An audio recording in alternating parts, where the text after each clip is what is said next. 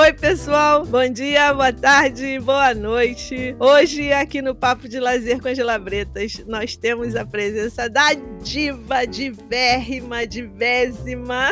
professora Leila Mirtes Santos de Magalhães Pinto. A professora Leila Mirtes é licenciada em Educação Física pela UFMG, mestre em Educação Física pela Unicamp, doutora em Educação pela UFMG, foi diretora do Departamento de Ciência e Tecnologia do Esporte da Secretaria Nacional de Desenvolvimento de Esporte e Lazer do Ministério extinto Ministério do Esporte, mas participou de uma série de importantes iniciativas no campo do lazer. Ela tem experiência em consultorias, ela ela tem experiência em conferência estadual municipal de esporte, ela tem experiência em comissões, ela participou da criação de um monte de coisas legais que a gente tem hoje. É diva divérrima, divésima, maravilhosa. A gente nem tem roupa para conversar com ela, a gente ficou assim, epa, quem vem aí hoje?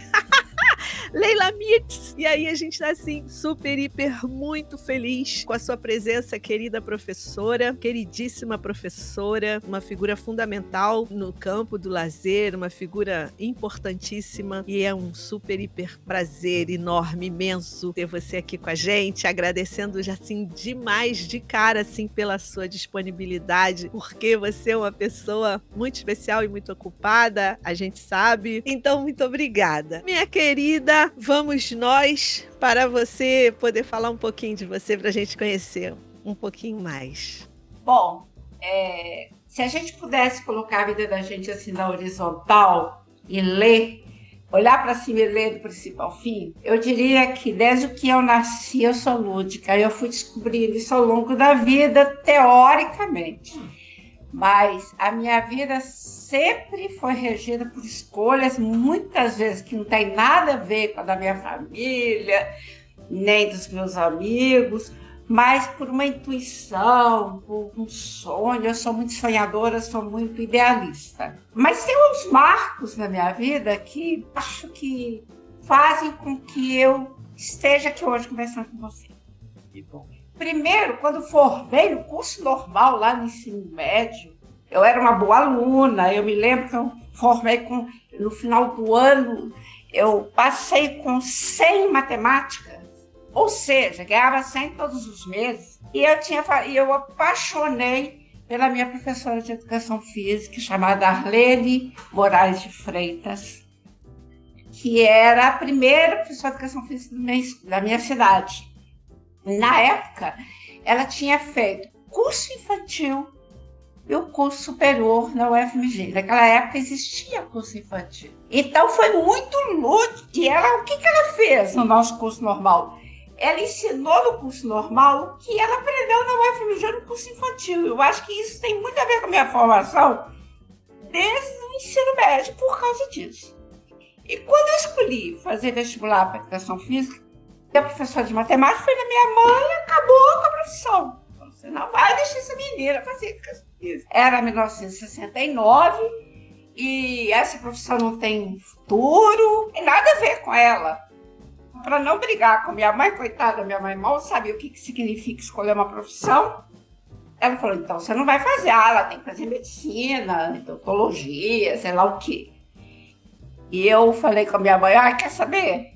Eu formei para professora primária, naquela época, professora primária, né? Primária. Eu vou fazer um concurso para professora primária, passei e vou dar aula para criança. Então, comecei a alfabetizar a criança. Já comecei a trabalhar com criança desde cedo. Não vou fazer curso superior que eu não queira fazer. Eu já estava no espírito da escolha. Ganhei minha independência financeira no ano seguinte, 1970, fiz vestibular e entrei na educação física. Já começou por aí. E eu era de uma família simples, trabalhadora, mas eu não tinha chance de clube, de nada no interior. E quando eu entrei na escola de educação física, eu conheci a ginástica rítmica desportiva. E eu apaixonei pela ginástica. Não pelo esporte de rendimento em si, mas pela arte, etc. Com a nossa professora querida Terezinha Bonfim foi aluna da Ilona Pelker, Poiker, que, que trouxe a ginástica para o Brasil. E eu logo comecei a praticar e me despontei como atleta. E fui da seleção mineira, das primeiras competições brasileiras, tanto no individual quanto no conjunto. E foi uma loucura. É importante dizer que isso década de 70 anos, 71, 72, 73 até 75. Lembra bem a situação política do Brasil Sim. nessa época? Eu era atleta da seleção mineira, era técnica de várias equipes que eu, que eu organizei de juvenis, que também ganharam competições nacionais. E eu me dedicava totalmente à ginástica. Era oito horas de treino por dia para ginástica. Quem era nosso patrocinador naquela época, faço questão de dizer. O Exército Brasileiro foi, patrocinou muita coisa pra gente, polícia militar. E eu, mas eu não percebia país era aquele que vivia naquele momento.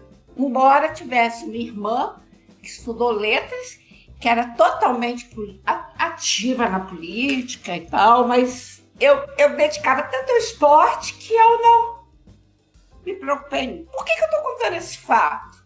Eu fui, entrei na UFMG em 77 como professora, trabalhando com educação física terceiro grau, com a ginástica, até que em 1900, e o, o, o, diretor da nossa escola era o Ivani de Moura Bonfim, que foi o meu preparador físico, que ele era casado com a minha técnica de GRD. E em 1982, ele me chamou e falou assim: olha, nós, nós, naquela época era teoria da recreação e prática da recreação.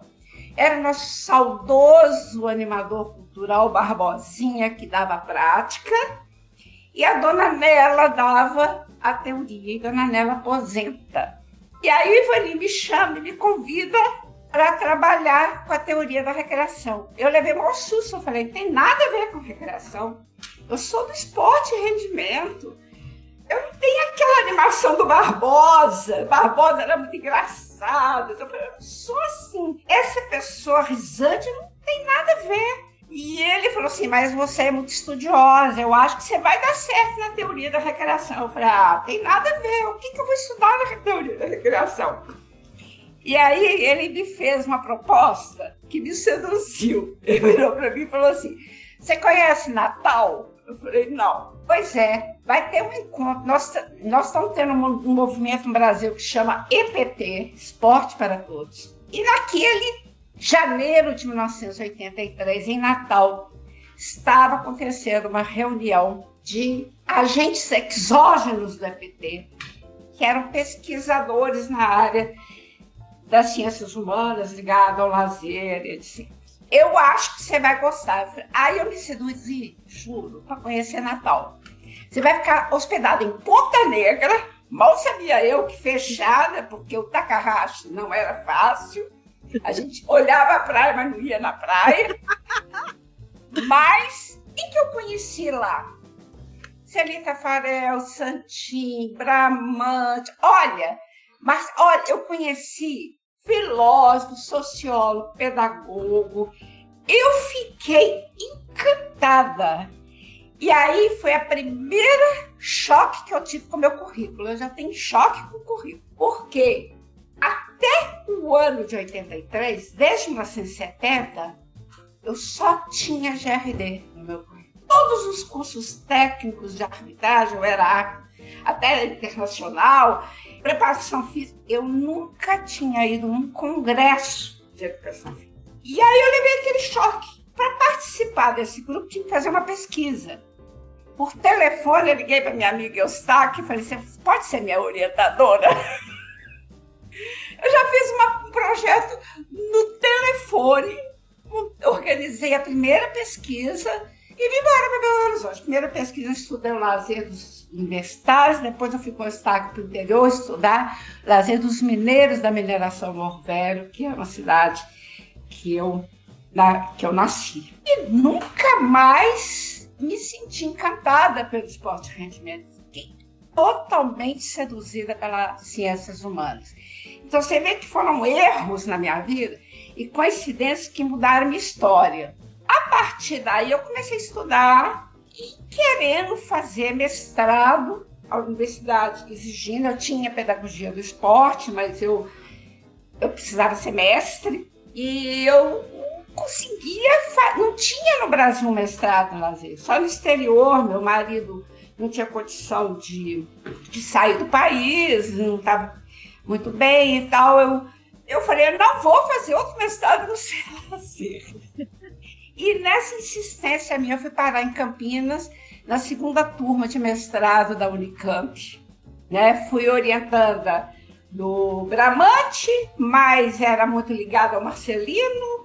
Acabei fazendo, naquela época, fui aluna do Paulo Freire, do Rubem Alves. Foi, foi o último ano que, que eles deram aula. A universidade jubilou os dois, em 1991. Eu terminei meu mestrado em 92. Acabou que uma pessoa do grupo do Paulo Freire virou minha, meu co-orientador, que é o Vanderlei Geraldi. E na entrada da Unicamp foi um, o segundo choque da minha vida. Porque tinha que apresentar um currículo. E eu, quando olhava meu currículo, eu falei, não vou passar. É capaz de eu passar porque os professores de lá me conhecem. Eu já era professora da UFMG há muito tempo e tal. Mas tem nada de lá nesse currículo. Sabe o que, que eu fiz? Eu omiti toda a minha trajetória de esporte. Porque à medida que eu fui estudando ciências humanas, fui caindo na realidade política do país. E comecei a achar que eu estava sendo manipulada pelo sistema como atleta. E que isso não me agradava, que eu era ingênua. Eu passei pela ditadura militar sem, sem, sem saber o que estava acontecendo, mas adorando, sempre muito bem tratada por eles, né? Todos que nos apoiaram e tal, mas eu me senti tanto gênero que eu falei, como é que eu vou entrar na Unicamp com esse currículo? Eu omiti. Essa omissão eu coloquei em pauta numa das aulas do Paulo Freire. Quem conheceu, você chegou a conhecer Paulo Freire pessoalmente? Pessoalmente não, mas assim. de pessoa. pessoa. Ele chegava para dar aula, de mão dada com a mulher dele, a Anitta, e ficava a aula inteira, mas minha Anitta é linda, né? Oh. Ele reparou que eu usava batom vermelho um belo dia. Eu, eu não eu saí correndo para a aula, não passei batom vermelho. Falou, Leila Mirtes, cadê o batom vermelho? E, deu, e mudou o tema da aula para falar que para ser uma revolucionária, tinha, a revolução começa no corpo, e eu tinha que cuidar do meu corpo. Sim. A revolucionária tem que ser cheirosa, tem que usar batom vermelho, tem que ser agradável, tem que ser cuidadosa consigo. Porque se ela não for cuidadosa consigo, não ia ser com ninguém mais. Ninguém mais. E nessa aula com Paulo Freire, que foi um curso que depois merece até uma discussão à parte, eu acabei relatando que eu omiti, abandonei, abandonei minha experiência do esporte para tentar entrar nas ciências humanas foi o puxão de orelha mais delicado que eu recebi na minha vida. Porque ele falou, Lê, você não pode esquecer que a vida da gente é construída pela nossa história cotidiana. O esporte faz parte da sua personalidade, o brilho dos seus olhos, das, dos seus valores. Não importa se você estava vivendo distanciado do que estava acontecendo no sistema como um todo, mas a sua intencionalidade das pessoas que trabalharam com o seu esporte eram as melhores possíveis. Você tem que você tem a obrigação de recuperar essa história e recontá-la aos olhos de hoje. Tanto é que quando eu voltei do mestrado, minha primeira publicação foi um texto chamado é, Recuperando o Corpo Esportista Brincante. Porque o Paulo Freire me falou uma coisa interessante, falou que a vida da gente é um poço fundo fundo, fundo, fundo, fundo, e a gente cai naquele poço, às vezes até achando que não tem fim, mas ela, ele tem fim. E quando você chega lá no fim, tem uma aguinha podre, que a gente acha que ela tá podre. Mas não, ela tá na base da nossa vida, que a água é vida. Que a minha obrigação, com maior consciência de mundo, era purificar essa água e fazê-la jorrar novamente, e recuperar o valor do esporte na vida das pessoas. Eu não podia negar o esporte. Eu tinha que recontar a história do esporte, refazer a história do esporte e recuperar o lado que mais me agradava no esporte, que eu descobri que é o lúdico, a ludicidade da prática esportiva. Então, isso foi marcando muito minha vida. E aí, ao voltar ao FMG, em 92, depois do mestrado, eu já voltei com o idealismo de recontar a história da recreação na escola como um todo. Eles queriam me dar as disciplinas de esporte, muitos até não gostaram que eu falei não. Aí eram, ah, mas são poucas as disciplinas de lazer. Eu falei, não tem importância, eu vou criar outras. Entrei numa concorrência, inclusive, com a Unicamp e outras universidades para criar o primeiro curso de especialização em lazer que foi promovido pelo SESI, Departamento Nacional. Ganhei essa concorrência, organizei um curso com todos os especialistas brasileiros na época que, que eram bem bacanas, que tinha uma produção significativa. Conquistei cinco vagas para o FMG desse curso. Uma delas era a Cristiane, Sim. que foi, foi me substituir. Sim. Então, logo eu me aposentei. E aí eu comecei a refazer história. Porque eu pensei o seguinte, eu descobri em Campinas, com lazer, em inúmeros campos tive muitas oportunidades bacanas com meus professores de mestrado, sabe? Agradeço muito Bramante, agradeço muito Marcelina, Heloísa Bruns, todos que eu convivi naquele momento, né? E aí, em São Paulo, convivi muito em São Paulo, e aí eu descobri assim, uma coisa, um Lamartine, do Rio de Janeiro, era nosso, um, fiquei muito amiga, muito próxima do Lamartine também. Mas aí eu descobri que não adiantava ir para o lazer pensando só na minha titulação, que, que era eu, única em Minas Gerais, com mestrado em lazer. Eu fazer o quê? Eu descobri que desde o início eu sou muito coletiva. Falei, eu não, eu não tenho que pensar eu, tenho que criar grupos, eu tenho que criar pares, eu tenho que mobilizar pessoas. E nessa história minha coletiva, eu tenho uma, uma característica muito próxima do Paulo Freire. Você sabe que Paulo Freire só tem um livro que publicou inteiro, né? Que ele sentou, escreveu e publicou, que foi a tese dele, que ele defendeu em Pernambuco. Fora isso, é tudo relato de experiência junto com um monte de gente. Eu tenho essa. Eu não publiquei meu mestrado, eu não publiquei minha tese de doutorado, eu não consegui sentar e escrever um livro só, mas eu acho a coisa melhor do mundo participar de grupos, Sim. de pessoas que juntos a gente acha que pensa melhor do que uma pessoa só. Sim. Então é uma característica minha que eu levei e que o prazer de pesquisar independia de eu estar na academia ou não. Tanto é que, como eu disse antes, eu, por problemas pessoais, familiares, eu aposentei muito antes do meu tempo, aposentei nova, mas também comecei a trabalhar muito nova. Eu tinha 43 anos quando eu aposentei, eu acho. 43, 44 anos. E aí eu aposentei mestre. Depois que eu resolvi minha vida familiar, voltei a estudar meu doutorado, voltei a continuar estudando. E a vida me deu um ano de tempo para recuperar minhas energias pessoais e aí começou a aparecer milhões de projetos. Né? Trabalhei muito no SESI Nacional, com Política Nacional da, do Lazer, Política Nacional da Cultura, trabalho no Brasil todo. Criei várias universidades, sempre participei da criação do BH, em Belo, em Belo Horizonte, Centro Universitário, com curso de educação. Fui, fui até diretora lá um ano, mas depois eu percebi que queria avançar no doutorado e ali não estava dando conta. Mas a vida inteira eu participei em formações. Formações de pós-graduação, formação de graduação, formação de lideranças comunitárias.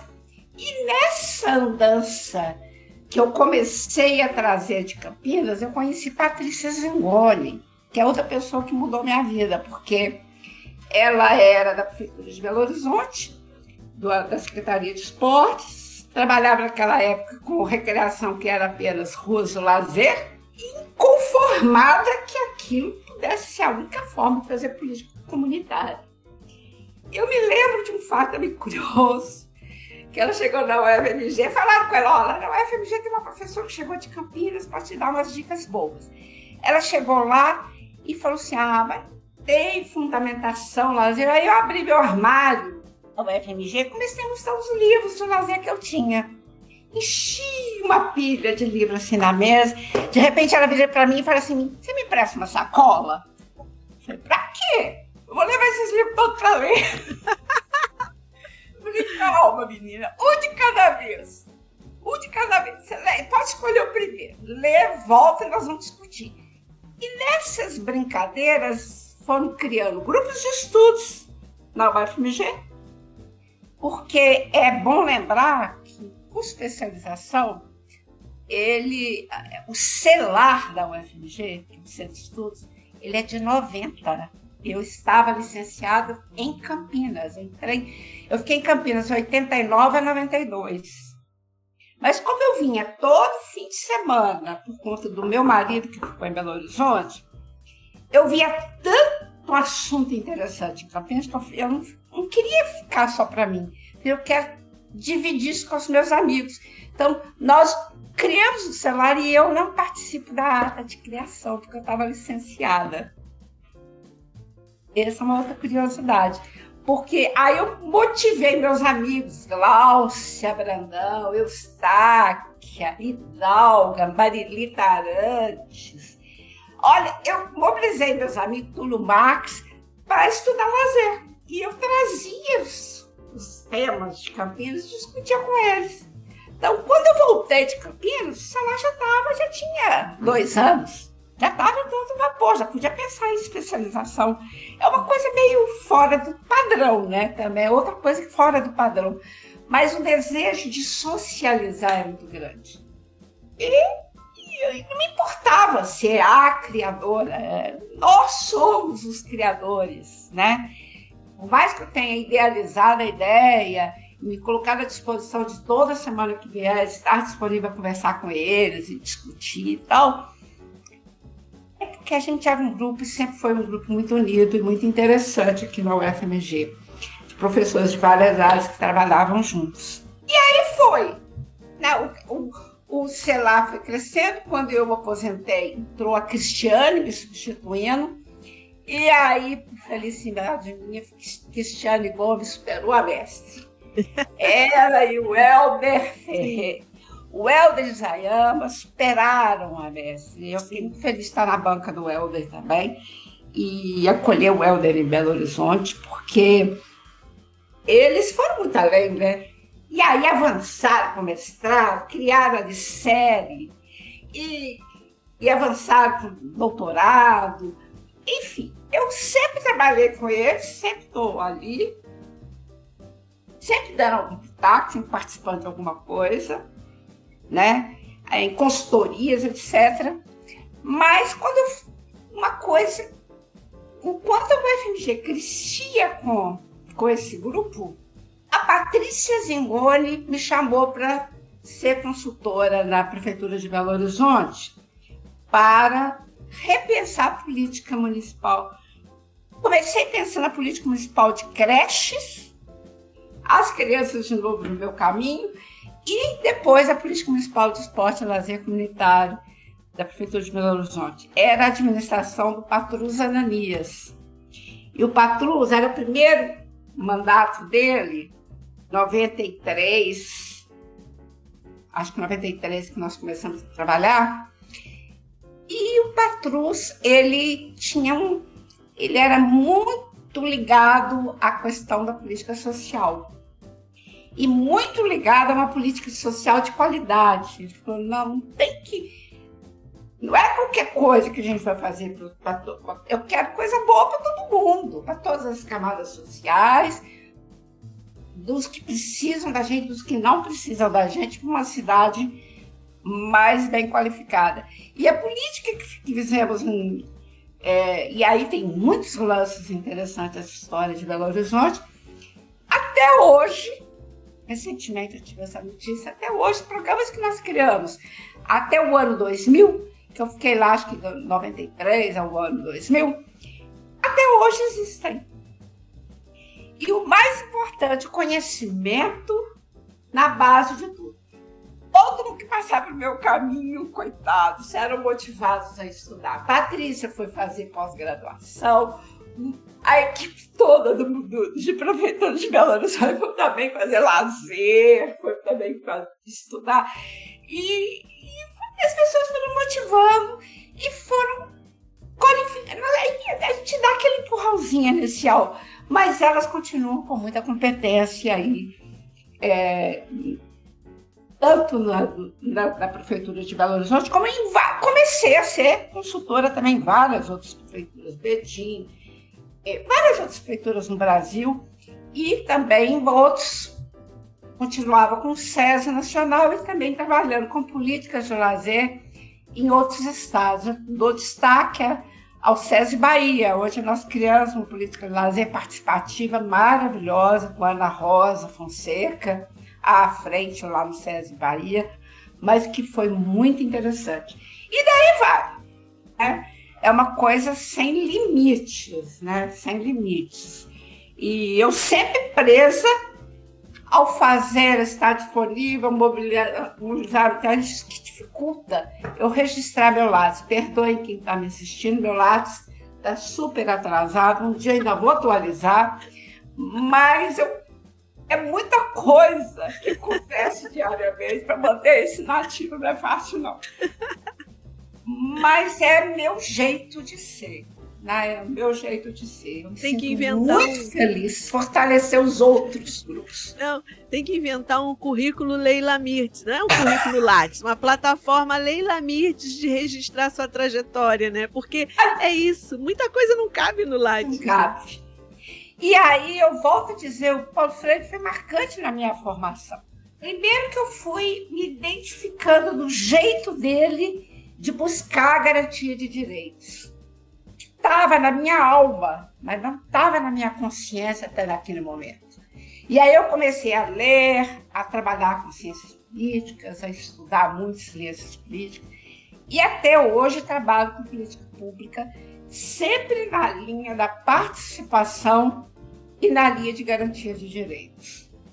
Sabe, eu acho que direito que eu conquistei de fazer a minha formação lá nos anos 60, ela foi uma, uma, uma questão muito pessoal, mas que hoje ela, ela é regulada por leis, ela é, ela é garantia constitucional, e, e a gente vê olhos nus quando as, os municípios, quando as formações. Outra coisa que eu não abro mão é política tem que ser uma ação educativa. Porque política não é coisa de servidor público e nem de político. É de todo mundo.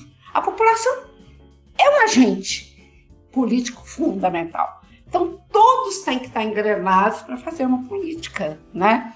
Então, a formação, tanto da população quanto dos servidores, dos dirigentes, eu acho super fundamental e até hoje estamos aí já num novo desafio participando de outros, outros trabalhos políticos aqui em Minas Gerais, mas a gente pode falar disso depois. Enfim, eu acho que a minha vida foi marcada por isso. E aí, tem uma curiosidade que está registrada aí na tela desse computador nesse momento. Quando o computador me perguntou assim, como é que você quer ser reconhecida? Eu pus Leila Mites. Apesar de Leila Mites ser meu nome próprio, composto. Eu sou Leila Mites Santos de Magalhães Pinto. Mas nunca ninguém me chamou assim. Todo, eu, eu já recebi passagem aérea assim, Mirtes Leila, achava cheio de mil. Porque todo mundo me conhece como Leila Mirtz. E no início eu achava estranho eles não colocarem, pelo menos Leila Mirtz né? Na... Depois eu comecei a ver que tem muito a ver com a minha personalidade mesmo, né? Eu sou muito da relação interpessoal.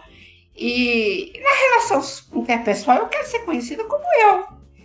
Não pelos os agregados familiares da minha família biológica e do meu marido. Só, são importantes na minha identidade, mas eu quero me colocar à disposição das pessoas. Ah, eu continuo com a história do Leila Mix.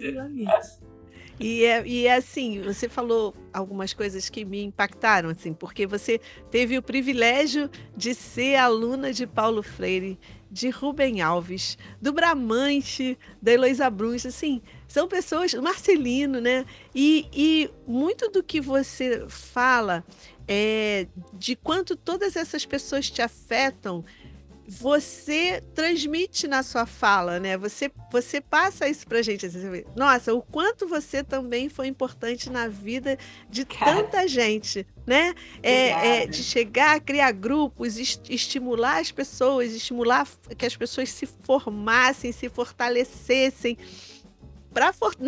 e é um fortalecimento que não cabe apenas no indivíduo, né? Não é um fortalecimento individual, né? Esse fortalecimento individual não, não somente, né? Ele amplia para os outros, né? Isso é muito bonito, né? Muito e essa bonito. e essa preocupação de estar tá em atividade. Eu eu continuo em atividade, eu continuo formando, eu continuo preocupado, eu continuo agindo politicamente em, em benefício dessa população, principalmente, especialmente nesses tempos trevosos, né? Isso é muito bonito e, e assim, de marcar a sua trajetória é, é, é uma trajetória muito especial e muito como é que eu posso dizer assim um, uma árvore que dá frutos né muito muito é, produtiva. Galhosa! Galhosa, né? Produtiva, cheia de frutos, cheia de flor, aquela árvore frondosa, tem né? Muitos galhos, tem muitos Não galhos. é? Isso é muito lindo. E aí você vê tudo isso espalhado, porque a partir do Departamento de Estudos do Lazer vem o CELAR, né? Centro de Estudos Lazer e Recreação, e aí depois um, um programa de, de especialização, um programa de mestrado, um programa de doutorado. E é esses núcleos, é, esses núcleos iniciais, eles se espalham, né, pelo Brasil inteiro, né? Você tem gente que que está sendo impactado, influenciado e, e, e, fortalecido continuamente por essas coisas todas, por essas instituições, por essas pessoas, por essas por essas leituras e, e assim o, o Felipe está aqui, eu acho que seria muito legal se ele falasse também porque ele ele está estudando Paulo Freire, então assim, você fala de Paulo Freire lá na década de 60, 70 e agora no 2021, o Felipe estudando o Paulo Freire, lendo Paulo Freire. E, e, ontem eu assisti uma peça sobre Paulo Freire, quer dizer, Paulo Freire é, né, assim, e, e o quanto isso emociona a gente, né? Olha, tem, eu gostaria de fazer alguns destaques. E depois, o maior prazer, viu, Felipe, de conversar com você. Mas olha só, olha a humildade do Paulo Freire. Durante as aulas com Paulo Freire, era, as aulas do Paulo Freire, era assim de gente. Tinha gente de outros países, tinha pessoas de tudo é jeito. Eu lembro que no dia que aconteceu esse fato que eu vou relatar, o Carlos Rodrigues Brandão, Vanderlei Geraldo, aquela turma toda lá presente no curso, que ninguém perdia a oportunidade desse curso, que foi um curso, como era o último dele, na universidade, eles fizeram o seguinte: ele escolheu os livros que fizeram com que o pensamento dele foi alterando ao longo da vida. Então, ele falou que tem alguns livros que marcam essa trajetória do pensamento freiriano. A gente estudava o livro antes com os outros especialistas depois que a gente discutia, a gente, ele vinha e debatia com a gente.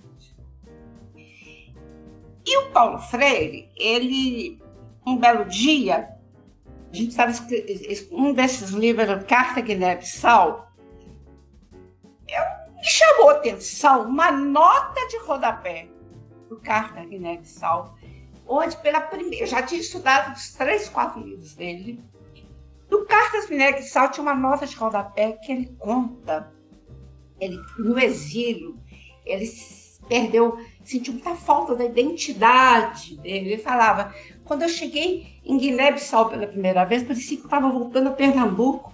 Era o mesmo jeito de comer banana maçã, de falar, de pôr chapéu na cabeça. Então ele foi descobrindo a identidade porque estava morando na Bélgica. E aí a diferença cultural era muito grande, a intolerância com barulho é muito grande. E aí ele foi identificando. E na nota de rodapé ele fala ele percebe, ele percebeu na edição a importância do corpo do africano, que eles foram silenciados pela palavra escrita, pela palavra oral. Então eles aprimoraram a palavra gesto. E aí eu, eu dei pulos, né? Cheguei na aula e falei, professor, graças a Deus, a palavra corpo entrou na, na sua história pela primeira vez. Uhum. Ele levou um susto, falou, nem tinha percebido. Claro, professor, que o corpo, a, cor, a corporeidade sua estava presente em sua obra inteira. Mas a tematização do corpo entrou pela primeira vez nessa notinha de rodapé. Ele até achou que minha, meu mestrado ia, ia caminhar pela corporeidade. Eu fiz um, um, eu fiz um artigo nessa época, até o Walter Bracht na época achou interessante. Eu me lembro que apresentei num evento na Unesp sobre essa questão da corporeidade na leitura do, da obra do Paulo Freire. Mas eu estava estudando ela, ela recreação lazer mesmo, né? Mas isso foi em 91. Quando foi em 92, eu já estava em Belo Horizonte, eu fui convidada para um evento que aconteceu em Poços de Caldas, que chamou um simpósio Paulo Freire. Eles convidaram pessoas de várias áreas, discutir Paulo Freire para ir a Poços de Caldas. Então tinha matemática, física, química, geografia, e eu como da área de educação física, recreação lazer. A gente fazia seminários, depois a gente com uma mesa apresentou os resultados do seminário diante da plateia completa com a presença do professor. E eu me lembro que eu estava sentado nessa mesa numa ponta e Paulo Freire no meio. Ele me passa um bilhetinho.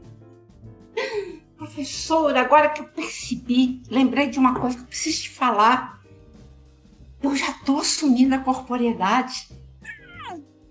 Leia o livro que vai sair agora, porque eles me pediram. Porque a Paz Terra já estava, não sei, trigésima, não sei qual edição do Pedagogia do Oprimido. Pediram para ele atualizar o Pedagogia do Oprimido. Ele falou, perfeitamente, vou escrever Pedagogia da Esperança. Isso. Ele já era outra pessoa. aí, aí ele falou, leia Pedagogia do Oprimido, da Esperança eu lembrei muito de você. Vou assumir a corporação. Olha a humildade. Que lindo. A, sabedoria desse, dessa pessoa maravilhosa que foi Paulo Freire. Então, assim, é, é interessante lembrar que como a vida da gente, ela, ela é um, a, uma coisa que eu descobri na minha vida, como teoria e prática são assim entranhados. E eu, eu quero registrar nessa trajetória, quando eu fui caminhar mais pela, pela política pública, da alegria que eu recebi da Rejane Pena Rodrigues para ir para o Ministério trabalhar com Ciência e Tecnologia do Esporte, Departamento de Ciência e Tecnologia do Esporte. Principalmente porque lá tinha um programa chamado Rede C10, que ela queria dar uma alavancada. E ela queria alguém que fosse da universidade, que fosse da pesquisa, mas que tivesse transversalidade também na gestão, seja com consultora, seja com gestora, o que for. Aí eu fui para lá e, e, com a Rede CEDES fiquei até, até agora. Quer dizer, fiquei no Ministério até 2011, 2013 eu fui, trabalhei um ano na PO, na Autoridade Pública Olímpica. 2014 voltei para o Ministério como consultora, na criação, inclusive, em 2015, de centros de pesquisa no Brasil inteiro.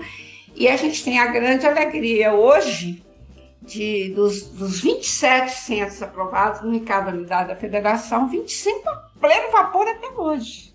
Que bom, que notícia. Então, assim, boa. Distrito Federal é mais 24 estados. Então é muito bom perceber a produção e o quanto que essa rede é um assunto à parte no campo das políticas de esporte e lazer, no campo das políticas de direito, né? É... Mas por que que Michel Ela nem me conhecia como pessoa? É outra curiosidade, não só falando de curiosidade. Ela esteve no Enaró em Belo Horizonte, em 97, viu eu apresentando uma política de Belo Horizonte que era Centros Regionalizados Esporte e Lazer. E chamou a atenção dela que nós trabalhamos com políticas comunitárias, mas a gente chamava centro, mas falava, olha, nosso, nosso centro não tem placa. A gente não tem uma placa que ninguém vai inaugurar lá. Aqui, aqui é o centro. Não. Nosso centro é a comunidade o nosso endereço é a comunidade. Quem participa do centro são os moradores da comunidade. Eles foram trabalhados, nós trabalhamos juntos para a autonomia deles e eles ganharam autonomia sem precisar da gente, continuando o projeto com autonomia. Então foi muito legal. Ela falou que chamou atenção, porque ela já vinha de uma experiência política participativa muito, muito especial em Porto Alegre, né? Foram 16 anos como gestor em Porto Alegre, desde a primeira gestão do Tarso Gerro e, e, e aí uma experiência muito larga. Então ela achou uma particularidade muito, uma proximidade e até hoje é uma grande amiga, uma grande intelectual e uma pessoa que reúne a teoria e prática de uma maneira super legal. Então, eu acho importante isso. Que a, que a teoria esteja na nossa vida brincante, que ela, ela esteja na nossa vida política, ela esteja na nossa vida acadêmica, mas sem aquela coisa de que ela, ela é suprema acima de qualquer coisa. Ela, ela é suprema se ela casar com o que está sendo acontecendo, o que está sendo feito, se ela foi incorporada, como diz o Paulo Freire, se ela for incorporada na sua, nas suas ações, nos seus atos, no seu pensamento. E, e você não só dentro de uma sala acadêmica, mas na sua vida, na sua família, na sua rua, no seu condomínio. Aí a teoria é perfeita. Então eu aprendi isso muito e foi muito bom conviver com, com a Rejane e aprendi muito né, com ela, é uma experiência de gestão fantástica. E o conhecimento, a importância do conhecimento para qualificar as políticas públicas. É sim, tem vários lances, né? vários lances meio que eu acho pitoresco. Tem hora que eu lembro, eu falo, meu Deus, que, me fez chegar aqui?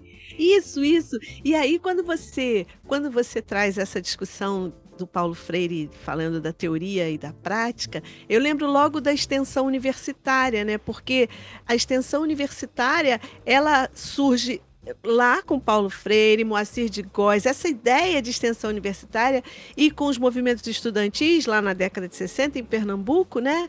E, e a base é meio é, é, é muito isso que você está falando, a comunicação entre os saberes acadêmicos e os saberes populares, né? Então entre a teoria e a realidade, né? A concretude da vida cotidiana, né? Não dá para a gente fazer uma teoria descolada, pensar uma teoria ou refletir qualquer dá. coisa criar qualquer coisa descolada dessa realidade, né? A gente pensa nisso quando pensa em extensão universitária, nessa formação. E aí a gente vê de novo a importância do Paulo Freire, né?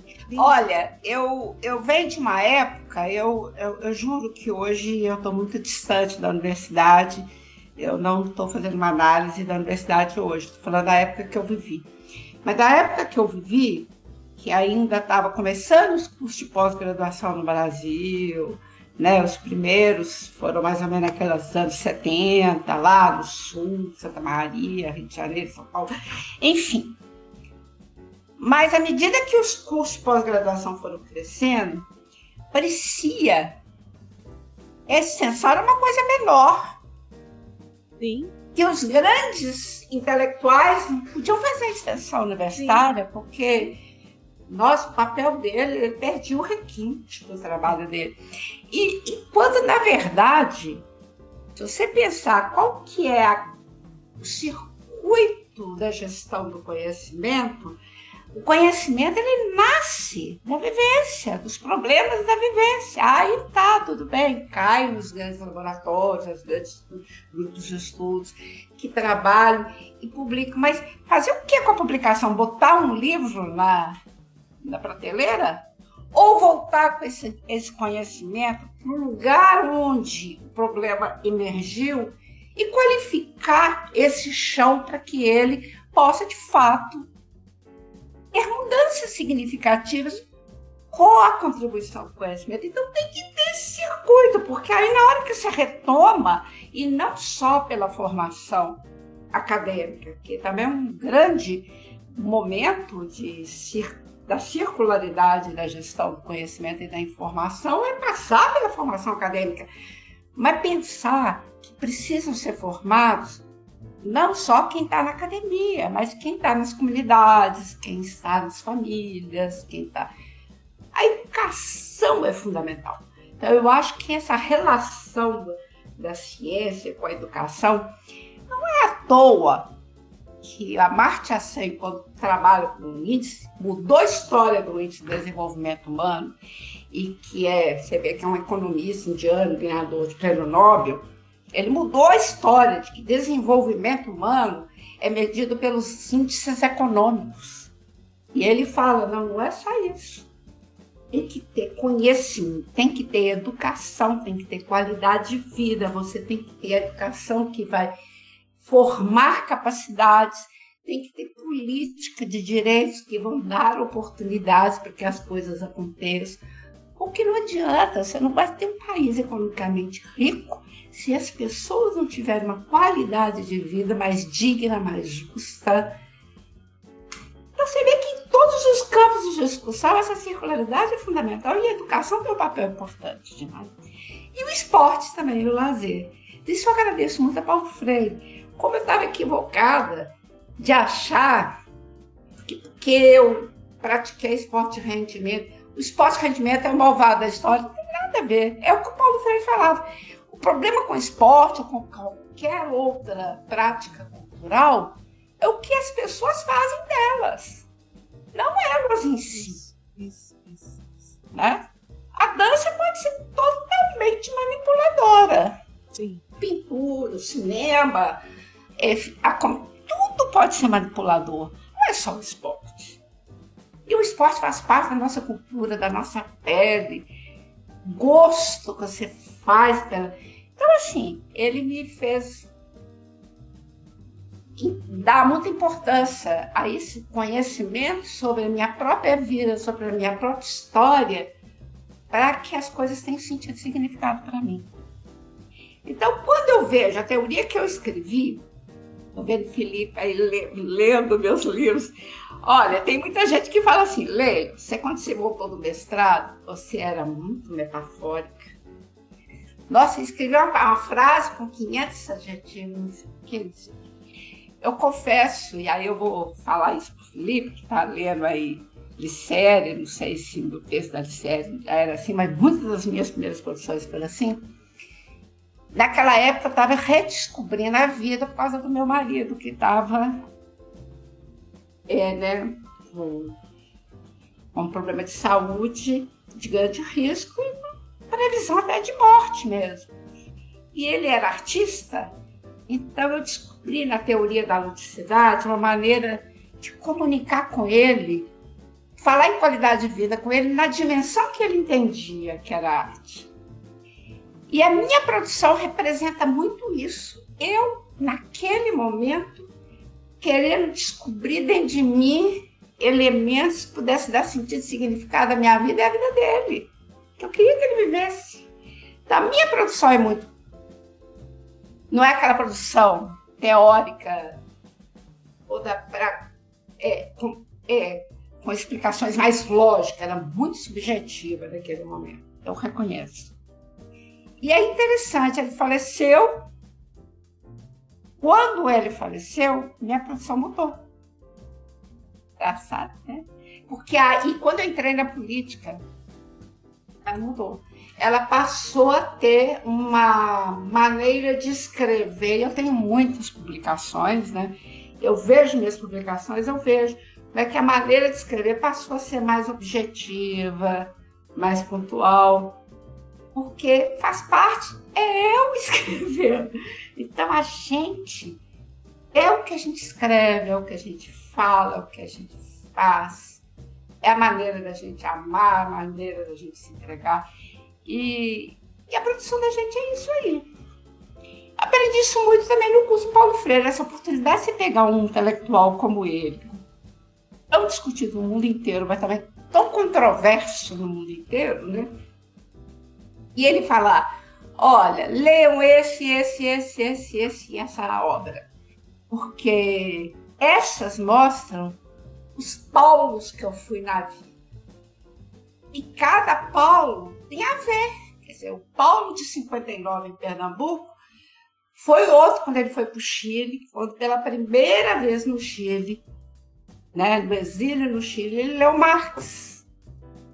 Pela primeira vez na vida. E aí saiu Pedagogia do Oprimido da forma que é. Mas Paulo, de 91, que já estava com uma visão mais ampla da vida, já não achava que não tinha mais sentido falar em pedagogia do oprimido. A gente não tinha que denunciar a opressão, a gente tinha que buscar caminho para a esperança. Você vê que as pessoas vão mudando ao longo da sua vida e nós, como intelectuais, os grupos de estudo têm um papel muito importante nisso. Ler os autores também trabalhei muito com analista de discurso, né? Vanderlei Geraldo foi um ótimo orientador, isso Magda Soares, aqui na UFMG também. É, e os analistas de discurso, sempre lembrando, você vai ler um livro, primeiro entenda quem é a pessoa que você está lendo. Então, você lê a orelha do livro, lê a história do livro, a biografia, assim. Tenta entender que pessoa é essa, porque não adianta você ler o livro pelo que você acha. Importante que você leia o livro entendendo como ele foi estruturado na lógica de quem o produziu. Então é muito legal isso, sabe? Daí a importância que, que a, a UFMG tem na minha vida, a FAI, a Faculdade de Educação da UFMG tem na minha vida, a Faculdade de Educação da Unicamp tem na minha vida, que eu fiz vários cursos de filosofia, de epistemologia lá. Então, assim, foi muito legal.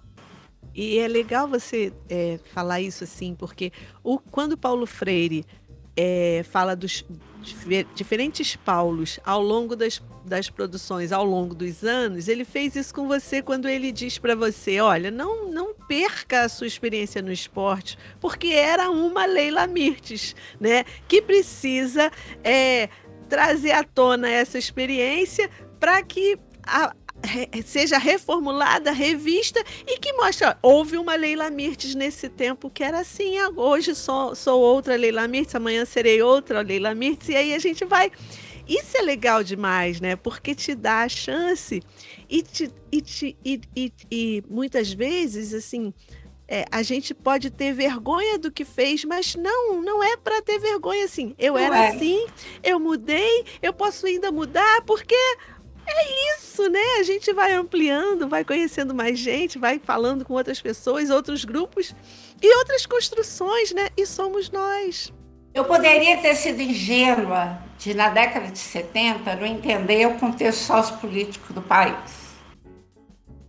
Mas eu nunca fui ingênua na vontade, nos valores que eu, que eu agreguei ao esporte, que eu trouxe da família, dos meus amigos, das, dos meus professores. E o Paulo Freire mostrou isso. Eu não posso estigmatizar uma vivência só porque naquela época o país viveu uma experiência complicada. Não. Eu fui apoiada por militares, fui, fui apoiada por militares, mas eles me deram oportunidades ímpares de descobrir coisas que eu descobri como eu sou. Então, assim, isso foi muito importante. Então, uma coisa, não quer dizer que com isso você está elogiando ou não elogiando. O importante seria que teria sido se eu pudesse casar as duas coisas naquele momento, entender o contexto e avançar nele com os olhos do que eu amava, do que trazia muito significado para mim. Mas ele falou uma coisa muito interessante. Consciência, aí você vê uma coisa importantíssima Paulo Freire, que acho que muita gente ainda erra com Paulo Freire, por causa da, de ser um grande teórico da consci, conscientização. Tem muita gente que acha que conscientização para Paulo Freire é ser transitiva e intransitiva, como ele falava em 59. No Chile, ele mudou o conceito de conscientização dele. Virou ser consciente é saber problematizar. Só que na década de 90, ele já falava assim: não adianta, consciência não é uma coisa, passa pela minha vida de uma forma transitiva e transitiva, nem só com a problematização. Você pode problematizar, problematizar e você não é um ser plenamente consciente. Consciência é revolucionar. Aí ele muda a, a pedagogia da esperança é um marco que eu acho grande final dessa etapa, né? Mas a, a grande a discussão é revolucionar, quer dizer, ter consciência não é errar ou não errar, é, é viver um contexto que uns acham que não é bom, não é bom. É você não fugir desse contexto, enfrentar esse contexto com seus valores, com conhecimento, com é, sensibilidade com as pessoas, não querer impor no contexto só o que você acha, ouvir as pessoas, por isso que diálogo é muito importante para parte Ouvir as pessoas, saber discutir com elas o que é melhor para todos e mudar em busca de um mundo melhor. Então, se você não fizer um processo de revolução, você não é consciente. Eu achei muito legal isso do Paulo Freire. Foi um curso muito marcante para eu entender minha própria história, né? Aí eu mudei, aí o currículo voltou, o currículo voltar, vou mudar para vocês, vai ser completo. Tem as minhas medalhas. Olha, Virginia, tem um centro de memórias, me pediram insumos para esse centro de memória, vou mandar minhas, memórias, minhas medalhas todas para lá. E aqui me fala um pouquinho dessa experiência lá no Ministério do Esporte. Você ficou tanto tempo lá trabalhando com a Regiane. Nós vamos conversar com a Regiane aqui também. Como Ai, é que é impossível não conversar com ela? Né? E com a Patrícia Zingoni também. Então, a como é que foi é uma pessoa muito interessante. Sim, muito interessante. Sim. Hoje está na política pública de novo. Mas a experiência do Ministério ela me mostrou uma coisa muito forte que a gente aprendia, porque muitas vezes as pessoas me perguntam assim, qual que é a minha sua formação? Porque eu já fiz tanto curso em tantas áreas, lia antropologia, história, ciência, gestão, administração, ninguém sabia direito. Quando eu falava educação física, você falava assim, hã? é, educação física. E lazer, né? Que lazer é muito muito interdisciplinar, né? Então a gente amplia muito. E pelas minhas caminhadas, pela gestão e pela administração, até para ser gestora, para ser consultora, de, até de empresas, né? Eu aprendi muito nos livros a importância do conhecimento para qualidade, para buscar a qualidade. E o que, que é conhecimento para buscar a qualidade? Né? Porque muitas vezes a, o conhecimento busca-se a qualidade naquela linha da eficiência técnica, da efetividade de você conquistar seus objetivos. Mas é na, é na, na eficiência e na eficácia. Mas na efetividade de mudar o mundo, eu só fui ter noção do valor do conhecimento quando eu trabalhei em política pública. Porque aí, o que, que aconteceu? Comecei a trabalhar com uma rede CDS que já tinha. Foi criada desde 2003, no primeiro mandato do, do presidente Lula. O primeiro secretário foi o Lino Castellani, que teve essa ideia, eu achei muito legal. E que está lá até hoje. Qual foi o papel da, da administração da Rejane? É, é, claro que para você trabalhar com uma rede de pesquisa, não dá você fazer todo o seu ideário de uma rede de pesquisa consolidada em centros e tal, se você não tiver pares, né? Então, quando eu vejo a história da rede C10, recentemente eu fiz um artigo, eu ainda não mandei publicar, mas recuperando essa história da rede C10, a gente vê que quando ela começou, eram poucos os grupos de estudos que trabalhavam com o tema políticas públicas no Brasil, esporte e lazer é, no máximo 11 que foram identificados naquela época e tal. Mas a Rejane, ela, ela trouxe um dinamismo interessante, porque ela, ela trouxe o dinamismo de uma maior democratização. Eu me lembro que na sala dela tinha um quadro, não sei se foi no ministério nessa época, tinha um painel de parede inteira que era um mapa do Brasil. E ela vivia olhando para o painel e falava assim: esse mapa vai cair na minha cabeça, porque só tem apoio de pesquisa para sul-sudeste. Alguma coisinha no Nordeste, alguma coisinha no Centro-Oeste, mas o apoio estava todo lá de cá. Nós temos que democratizar isso. Mas como você vai democratizar conhecimento se, por exemplo, na região do Norte nem tinha uma pós-graduação dessa área? Né? Ainda. Tinha muitos professores do Amazonas, do Pará, né, do Acre, vindo fazer mestrado, doutorado, mas ainda estava não tinha ainda grandes linhas de pesquisa e grandes é, cursos de pós-graduação nesse campo naquela época. Então, e se tinha, não era com o tema esporte lazer. Então, assim, o trabalho que nós fizemos na Rede C10 foi primeiro democratizar isso, mas, sobretudo, lembrar que nós temos na, na Constituição Federal o artigo 217, que fala do direito social do lazer, que fala no direito individual e coletivo do esporte, o artigo 6 o artigo 227, que fala dos direitos ao esporte e ao lazer, mas tem um artigo que eu nunca tinha lido antes de chegar no Ministério, que é o 218, que fala da responsabilidade do Estado de qualificar as políticas públicas de direito através da formação e do conhecimento, da pesquisa, da inovação.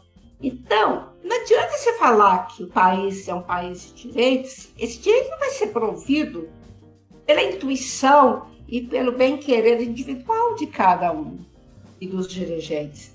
Vai ter que ter conhecimento de causa, conhecimento da realidade, saber as demandas reais que a gente tem. Tanto é que a, linha, a rede C10 foi crescendo com dois, duas estratégias, Regiane vai falar melhor do que eu, mas duas estratégias muito importantes, que primeiro foi entrou com editais. No início ganhava, apoio, o apoio era pesquisadores individuais, geralmente pesquisadores que já tinham jovens pesquisadores, também muitos deles acham que o apoio da Rede C10 ajudou, inclusive, a fomentar pós-graduação. Minas Gerais mesmo fala nisso em termos de mestrado e doutorado porque não é fácil nas agências de fomento você conseguir fomento para jovens pesquisadores, por exemplo, mas foi avançando no sentido de dar mais chance a pessoas, a estudantes, a grupos de estudos. Então, o, o, os editais foram avançando. Para concorrer, você tem que ter um grupo de estudos. Esse grupo de estudos tem que estar na base Lattes, cadastrado lá você tem que trabalhar até 2015, que nós vamos criar um centro em cada estado, que vai ser um, um aglutinador de várias universidades, de vários pesquisadores, e por incrível que pareça, se foram aprovados com apoio financeiro de determinado número de pesquisadores, quase, acho que mais da metade, falta o número exato aqui agora, mas um grande número de colaboradores pessoas que não, não tinham a bolsa da Rede CDS, mas que sempre estiveram na Rede CDS e continuavam apoiando isso. Ou seja, esporte fazer entrou nas linhas de pesquisa das universidades. Se no início eram sete, onze grupos de pesquisa, eu me lembro que a última vez que eu fiz um balanço da Rede CDS, a gente já tinha mais de 118 grupos de estudos cadastrados dentro da área de esporte lazer. Mas o mais interessante são também as linhas de apoio, porque a rede C10 apoiava diagnósticos, e a gente vê muito claramente no, no, em 2015, que a gente já tinha estados com know-how já de, de pesquisa, de Janeiro, exemplo, inteiro, Sudeste, Sul, mas você vê o Norte, o norte, que nunca tinha sido aprovado com pesquisas individuais, não ganhava essa concorrência, porque ela, os recursos nasceram poucos, então não dava para apoiar muita coisa. Um número super significativo de pesquisas, de pesquisadores, e eles investiram fortemente nos diagnósticos. Para começar a ler a realidade e a partir daí estudar problemas relevantes de gestão, de espaço e equipamento, né, de gestão de pessoas, de programas, de processos políticos. Porque a rede CDS não é só produção de conhecimento, é produção de conhecimento, socialização de conhecimento por N modos, cursos, é, publicações, etc., assessorias, assessoria política para os estados em grandes experiências de assessorias a parlamentares, a, a secretários, a, a, defesa do direito de manutenção de uma secretaria de esporte e lazer no município. Porto Alegre tem um exemplo muito forte da rede CEDES, que a Regiane pode contar isso com bastante propriedade. E também a formação, é, então, é pesquisa, socialização, formação assessoria e publicações. Então é aquela história que nós falamos do Paulo Freire, do, do circuito da gestão do conhecimento e da informação. Então, quando você vê uma, uma rede dessa, que a gente sabe que era a maior da, da, da América Latina, em 2013 eu fui chamada pelo Ministério da Defesa que queria fazer mais ou menos uma rede semelhante para tratar os problemas de desastres que eram múltiplos e eles não haviam, só haviam encontrado no governo federal experiência na rede CDS, para ver como é que ela funcionava para eles criarem uma rede semelhante. Então a gente via como é que ela, a rede CDS passou a ser também uma maneira de outras, outros setores da gestão pública também qualificar cada vez mais seu trabalho através do conhecimento e principalmente garantir que a gestão seja mais qualificada, de fato, a população seja mais beneficiada, né? Nossa, belíssima experiência, minha querida. Tô aqui, olha, só, nossa, mãe, que, que, que legal poder conversar com você, porque é tanta coisa, né? São tantas as, as possibilidades, né? Você foi por tantos caminhos, né? Assim, e agora? O que que você tem feito? Porque o ministério foi extinto, né? Você não está mais nessa, diret... nessa diretoria, mas eu sei que você não está parada. Então, o que, que você tem feito? Em 2010, ainda na, na gestão da Rejane, que acho que a Rejane ficou no Ministério até 2011, foi criado um. Você deve conhecer esse programa, um programa junto com a UFMG, até o Helder estava à frente dele, é, de qualificação, de formação, do PELC, educadores do PELC, a Rede C10 entrou também nesse programa, nesse pacote aí de intervenção que a UFMG é, realizou para colaborar com a política federal. E eu, como sou da UFMG, sou para mim, não é porque eu sou aposentada, eu deixo de ser da UFMG, eu sou da UFMG. Então, eu entrei nesse, nesse, nesse mesmo programa a partir de 2014, 2015 com a rede C10. Né? Então a gente estava trabalhando na Soltel, mas também educação à distância e, e a rede C10. E o que, que acontece, né? Olha, só a rede C10 é, no projeto Centros de Pesquisa, nós, ao todo, o Brasil reunia em torno, eu posso te mandar todos esses dados depois, mas em torno de 350 50 pesquisadores diferentes, sem contar os outros tantos ao longo da história. E é rede, né, querida? Rede, você sabe. Paulo, o Rubem Alves explica isso uma beleza, né? O que é uma rede. E igual o Paulo disse o Rubem Alves, nós não tecemos redes de nós grandes, não, porque a gente não queria pegar só peixe grande, não, a gente queria pegar peixe de todo tamanho. Então, as nossas, nossas tramas da rede era bem pequenininha assim. Uhum. E todo mundo que caiu na rede caiu. Então a gente mantém um network em termos de políticas públicas fantástico nesse país. A gente conhece todo mundo, é conhecido por todo mundo, todo mundo se ajuda. Então eu, esse programa da UFMG, ele durou até agosto de 2019.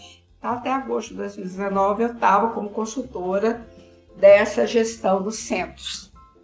Eu era coordenadora científica, ajudava também na gestão é, operacional do Ministério em termos de centros. Mas continua a rede, né? Então, até hoje, né, é, são muitos amigos, são muitos livros que eles produzem, eles chamam, eu participo da produção de livros, participo de lives, quer dizer, tive muito azar com a tecnologia. Passada, como eu te falei, cinco não deram certo por causa da tecnologia, mas agora estou, graças a Deus, em paz com a tecnologia. Mas, e, e eles ligam, convidam para a gente produzir artigos juntos, convidam para participar da, do seminário de apresentação dos resultados, porque eu, eu acho que eu acho que sou uma das pessoas que eu tenho todos os resultados da Rede C10. E quando eu saí também eu gosto, sou muito pesquisadora, então eu guardei todos os arquivos, eu tenho todas as publicações. Então, o projeto de 2015 tem gente que está fechando agora. Recentemente nós tivemos um seminário no Paraná, Paraná, mais, de 50 profissionais na rede Celeste lá. É incrível a rede do Paraná. Projeto incrível. Teve um seminário incrível online com todos os resultados. Então eles chamam, olha, Helena, vem ver o resultado daquele projeto. A gente tem uma relação independente de estar com contrato, não estar com contrato, ela continua parceira. Então, colaborativa, sabe? Então, precisa de alguma coisa, eu tenho, precisa de dados, eu tenho. E, atua, e é na gestão pública a mesma coisa. A Patrícia Zingoli, atualmente, está na supervisão do esporte de um município em Minas Gerais, Itabira, em que a secretária foi aluna dela em ciências políticas e gosta muito dela, e a Patrícia está fazendo um belíssimo trabalho lá, o prefeito tem uma visão de futuro, uma visão de gestão muito incrível. E eles estão fazendo trabalho lá e eu estou aqui participo. Nós já estamos aí organizando o simpósio para a formação de conselheiros, acionamos o conselho municipal, estamos formando os conselheiros. É, e e é fácil para a gente, porque ah, vamos fazer um simpósio de formação de primeira linha. Qual o tema que você quer? Eu tenho mais de 400 pessoas no Brasil disponível. Precisa disso, fulano, me ajuda, todo mundo topa. Então a gente envolve todo mundo e a tecnologia está nos ajudando a manter essa articulação toda. Eu ainda tenho aquela pretensão, né? Todo mundo me cobra um livro. Eu não sei se eu vou fazer um. Embora tenha alguns livros que eu participei, Estou vendo o Felipe falar aí do, da criança. Tem um projeto que é, recentemente eu participei de uma live muito interessante de Universidade Federal de Rio Preto, sobre o projeto Veredas, que aconteceu em Minas Gerais. Você já ouviu falar desse projeto? Foi uma formação de, à distância de professores é, de educação básica em todos os assuntos. E no assunto do esporte e lazer, é, de um grupo de professores, a Vaninha, a Eustáquia, a Gláucia, eu, e eu fiquei para discutir a questão da ludicidade. Os cadernos desse projeto são fantásticos. Então, o pessoal de Ouro Preto usa muito esse caderno. E eu participei com eles discutindo esse caderno até hoje. Quer dizer, Veredas é um projeto que aconteceu aí no final dos anos 90, início dos anos 2000, mas está atual até hoje, a coisa mais interessante. Então tem muitas produções assim. Mas ainda tem um, um sonho de, quem sabe, escrever mais né, sobre tanta coisa, reunir um pouco o conjunto das minhas publicações e, e repensar isso numa outra dimensão. Não sei, mas por enquanto é tanta é tanta, tanto pitaco que aparece que não deu tempo. Mas a pandemia me ensinou também a, a pensar a importância da vida familiar, né? E aí eu reparei coisas que eu há muito tempo não estava tão integrada. Culinária, porque amar a culinária, mas com o tesão que eu faço uma pesquisa, eu, hoje eu gosto de criar um prato de cuidar da casa, de cuidar do meu prédio, de manter o melhor conforto possível, de não perder a atividade física é importante para a gente ter saúde, não perder as amizades. mas está fazendo a gente recuperar muita coisa que a vida de trabalho foi tão intensa, estava um pouco meio de ladinho. Então agora nós estamos retomando hoje a dimensão da vivência plena do lazer dentro de casa. Era isso que eu ia perguntar a você, essa história do lazer, porque você sempre trabalhou tanto, né? A gente acaba, é exatamente isso que você falou, assim, a gente acaba deixando de ladinho algumas coisas que a gente gosta, né? Então quer dizer que você vai ser a próxima candidata a Masterchef? Não, muito mais do outro lado. Meu marido adorava ser Masterchef, mas ele falava assim: ah, seu lugar é sentada para receber as pessoas oh. e ser bem servida. Você sabe que eu lembrei muito do Renato ontem e estava pensando assim. Alguém me perguntou assim, Lélia, você tem uma foto? Você não gosta muito de foto, não. Meu perfil do WhatsApp não tem foto. Esse negócio, não gosto muito de redes sociais. Acho que é eu mexi com política e eu já vi tanta gente fazer ministro quase que caiu por causa de um Facebook e sei lá, eu não tenho. É também minha geração. Sou muito dessa geração de ficar muito expondo, não. Mas aí eu perguntei, assim, a pessoa me perguntou assim: que foto que você escolheria para você hoje se alguém te perguntasse? Preciso de uma foto sua. Ah, já sei. Eu, num lugar super gostoso, estou brindando com uma pessoa querida no vinho. Essa é a foto que eu escolheria. Delícia. Por quê? Porque o, o restaurante era um ponto de encontro. E eu adoro encontro. O vinho é algo que você não toma só por beber.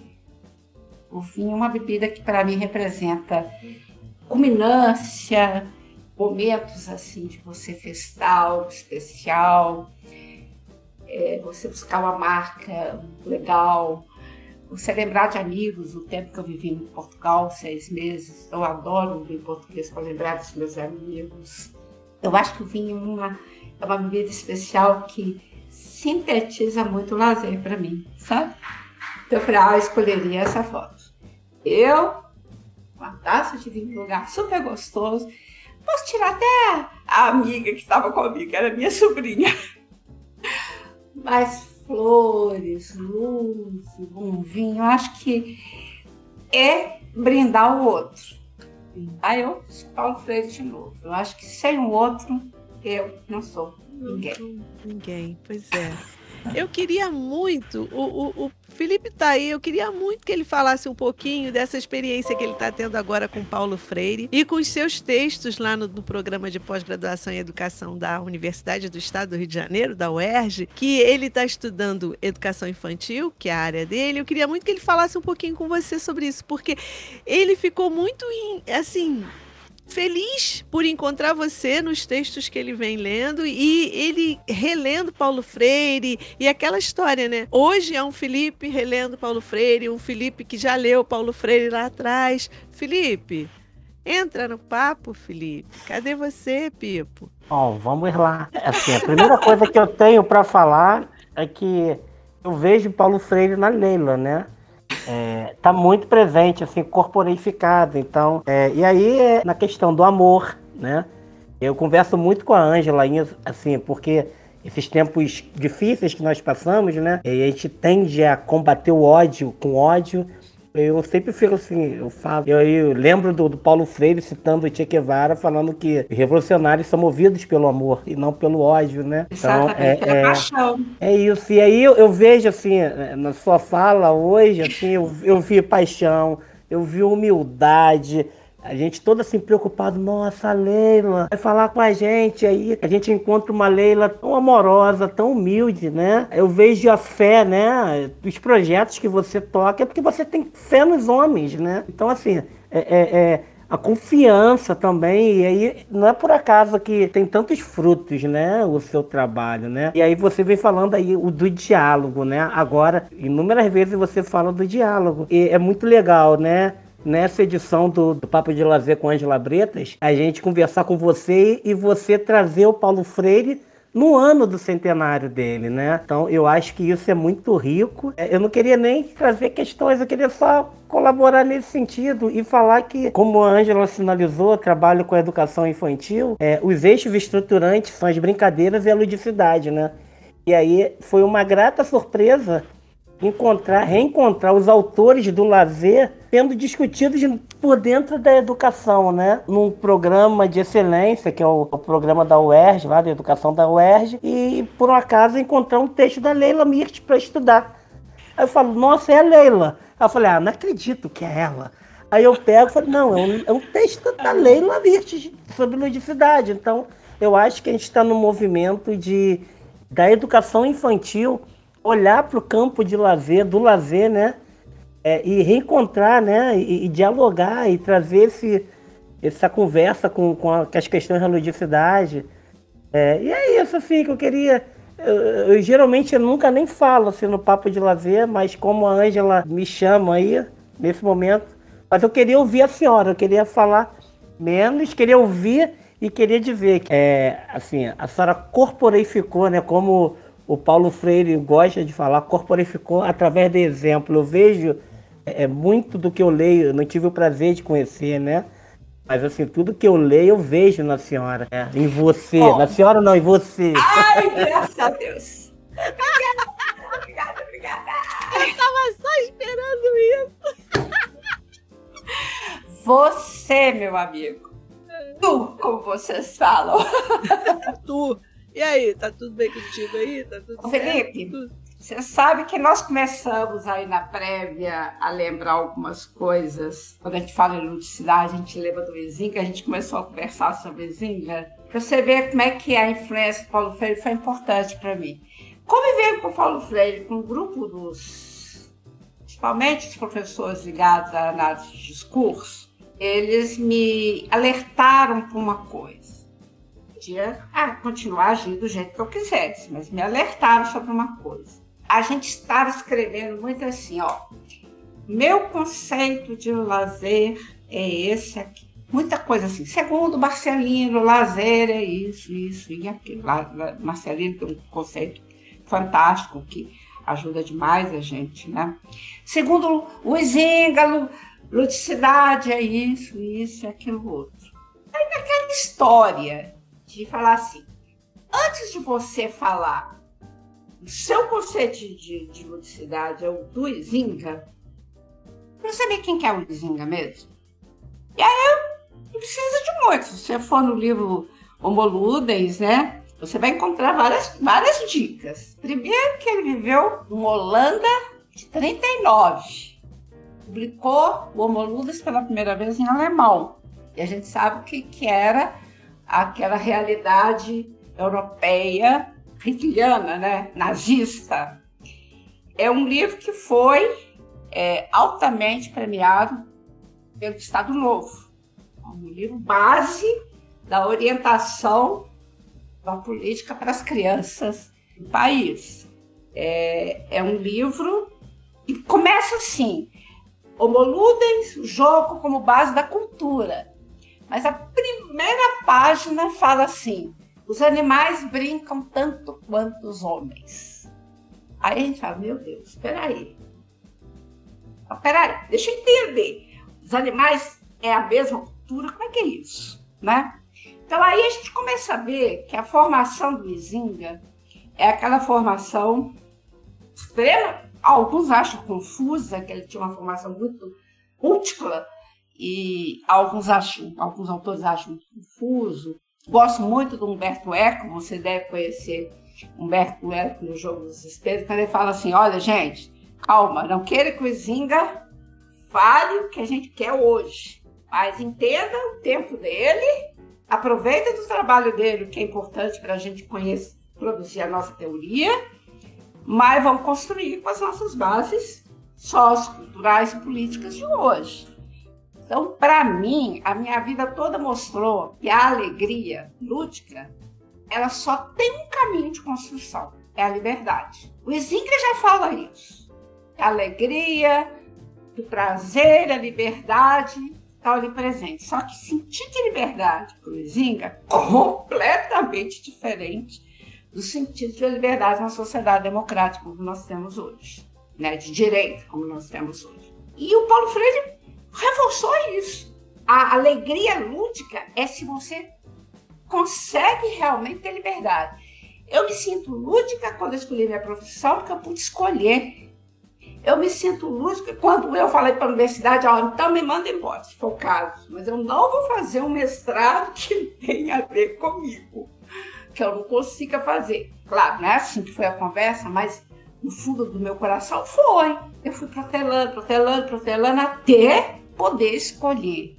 Então, a liberdade tem muito a ver com a escolha, uma escolha consciente, como diz o Paulo Freire, no sentido de uma escolha não narcisista, é, não achando que a gente tem a única verdade do mundo, que a, é, a, as verdades elas são construídas no diálogo mesmo com as pessoas, com o mundo, com as coisas, com a natureza. A natureza está aí falando as verdades para a gente. Né? A pandemia está dialogando profundamente com a gente sobre o sentido de liberdade.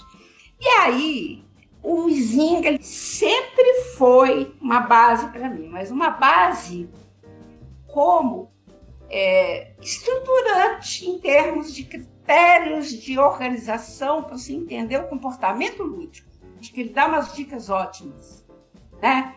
O jogo não tem a ordem posta, ela é feita pelo quem participa. E aí vai. Como você lida com o tempo, como você lida com o espaço, como você lida com a dimensão material e tal. Mas a interpretação, aí eu volto a lembrar do meu professor Vanderlei Geraldo, ela é dada pelo sentido e significado que eu busco na minha vida. Então, por isso, dificilmente eu vou falar. Eu parei de falar aqui definição. Eu, eu não defendo uma definição. Quando alguém me pergunta assim, esse livro, essa primeira edição da, da série foi um exemplo, que eles chamaram quatro estudiosos, né? Que era eu, o Marcelino, Bramante e, Camargo, para a gente dar as nossas definições de lazer.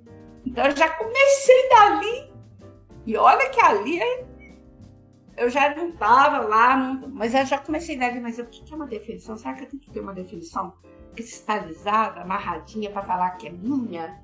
Para ser. Não, eu acho que eu vou ter que buscar a essência do que eu queria dizer que orienta o meu pensamento lógico e as minhas decisões teórico-práticas na produção do conhecimento. Então, isso aprendi com os linguistas, eu achei muito legal. E e, e, orientou muito a minha produção, né? Orientou, não sei, eu não lembro direito como é que é o meu texto aí nessa número um da série, mas ao longo da minha vida eu fui trabalhando muito isso. Depois eu vou mandar pela, pelo e-mail da, da nossa amiga comum aí, o caderno do Veredas, que foi ah, um caderno para a educação de crianças. E ali eles pediram para trabalhar no de cidade. Eu estava lendo recentemente para discutir esse caderno com os alunos da UFOP, e aí eu descobri que já naquela época eu já estava pensando mais em extrair sentido e significado do que cada dimensão do lúdico representa na construção da minha vida. E a educação, como era importante para isso, né, Felipe? Como é que a educação é fundamental? Porque ela nos ajuda a orientar a ver a vida. E quando você vê uma vida de uma maneira mais tem sentido para você, você age não só de uma proforma diante de uma produção de um texto acadêmico, mas você age da mesma forma. Quando sair daqui, vou curtir meus amigos ali na outra sala. Eu acho na minha vida cotidiana de uma forma lógica. Eu sou uma pessoa única. É. Então, eu acho que a formação foi muito importante. Eu agradeço muito a Deus, a todas as oportunidades que eu tive, todo o carinho que eu recebi de todo mundo. Na época que eu era atleta, na época que eu era professor universitário, dos meus ex-alunos, na rede CEDES, nas políticas todas que eu trabalhei. É, é, é muito carinho, sabe? E, e, e isso passa mesmo. Eu acho que o afeto faz parte da minha maneira de ser. Estou te falando desde criança, né? E mas sem ele, vale a pena viver, não. Vale a pena viver triste? Vale a pena viver distante das pessoas? Não vale. Não vale a pena. Então, se eu não posso estar com as pessoas, como eu falei com a Angela agora há pouco, eu brindando um vinho, eu já estou aproximando de muita gente que adora tomar um bom vinho comigo e que também aprecia um bom vinho. E aprecia, mais do que a bebida em si, aprecia a celebração, aquele momento, né? Então eu acho que esse espírito não é dado geneticamente. Ele é construído culturalmente, socialmente e é desde pequenininho. Esse pequenininho, mas não é à toa que a criança, Piaget já falava, né? Alertava a gente que a criança aprende brincando. É, Guiz Bruget, tantos outros, Walter Benjamin, tantos autores que, que nos alertam para deixar a criança brincar, para ela se desenvolver plenamente. E ela desenvolver a lógica e a afetividade dela. Com ela, com os outros, com as coisas. Que o afeto vem de tudo. Vem de tudo, né? É isso que eu acho, sabe? Que eu aprendi na minha vida. E, que é, e vai ser assim, eu viver. Ah, que lindeza! A gente, eu estava aqui pensando que normalmente a gente vai encerrando as, as no, os nossos papos, né?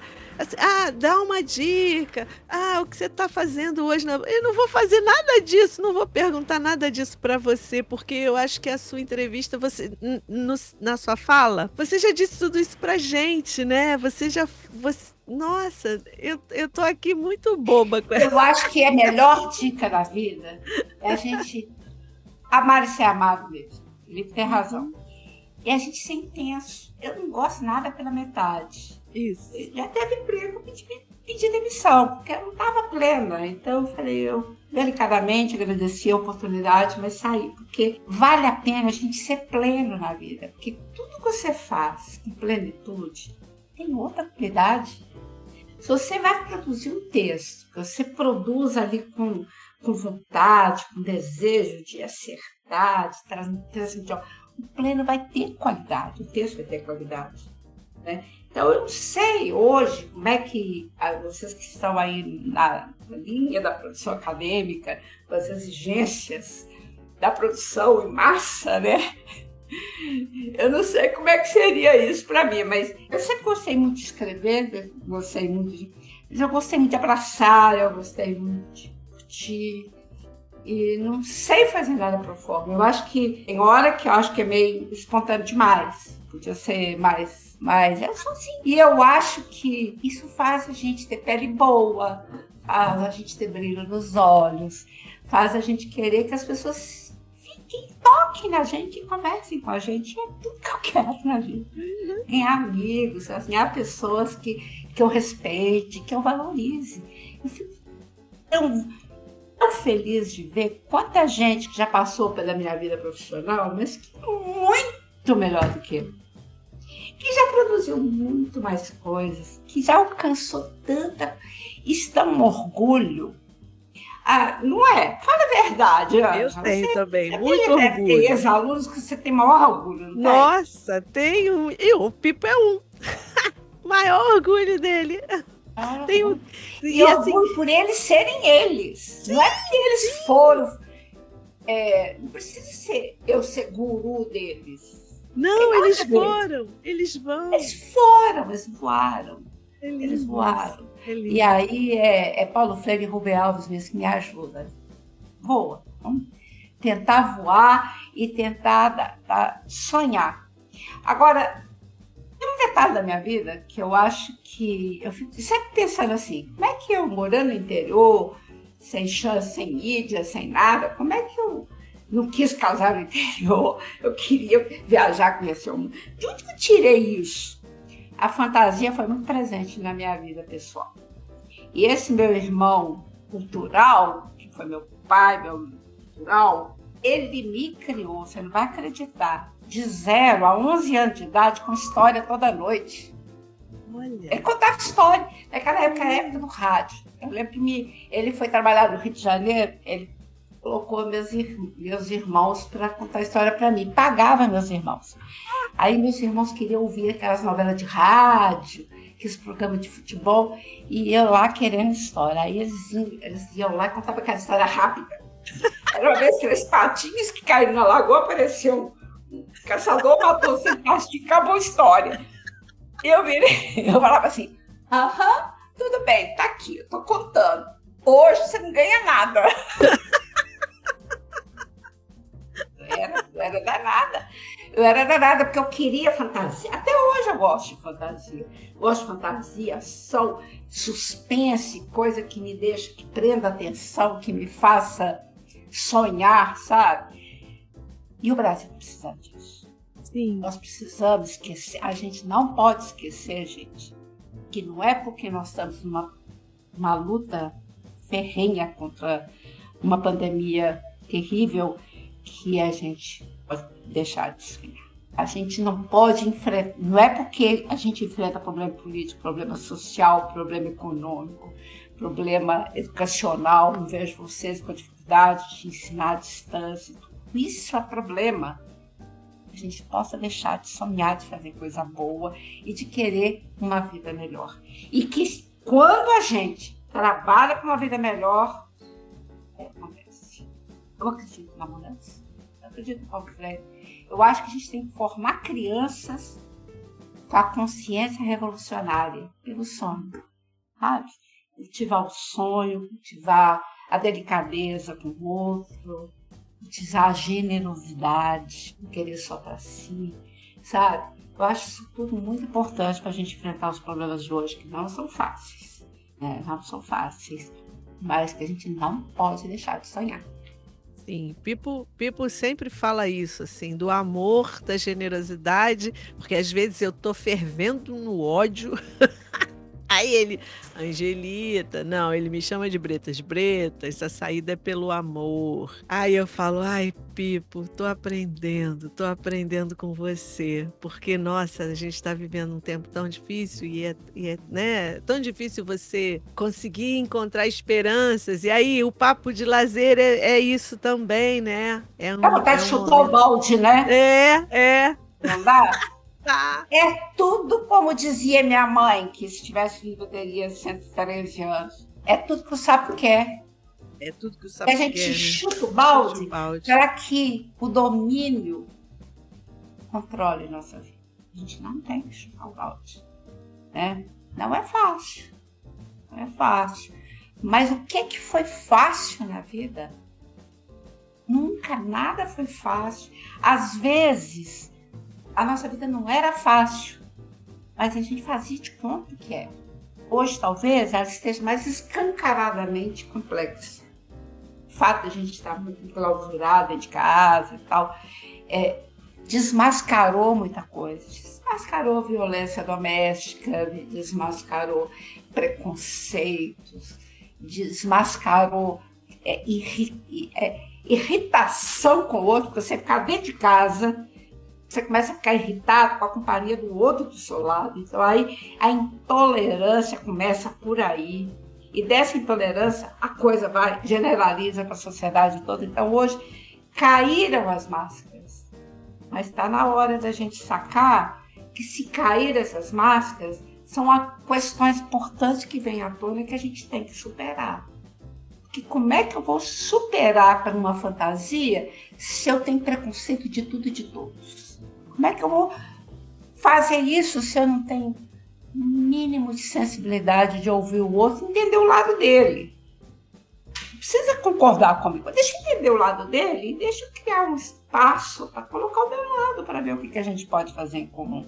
Então, assim, a gente está num mundo intolerante, um mundo preconceituoso que precisa ser retomado. E não acho que a gente é ingênuo de dizer que essa retomada pode e deve passar pelo lúdico.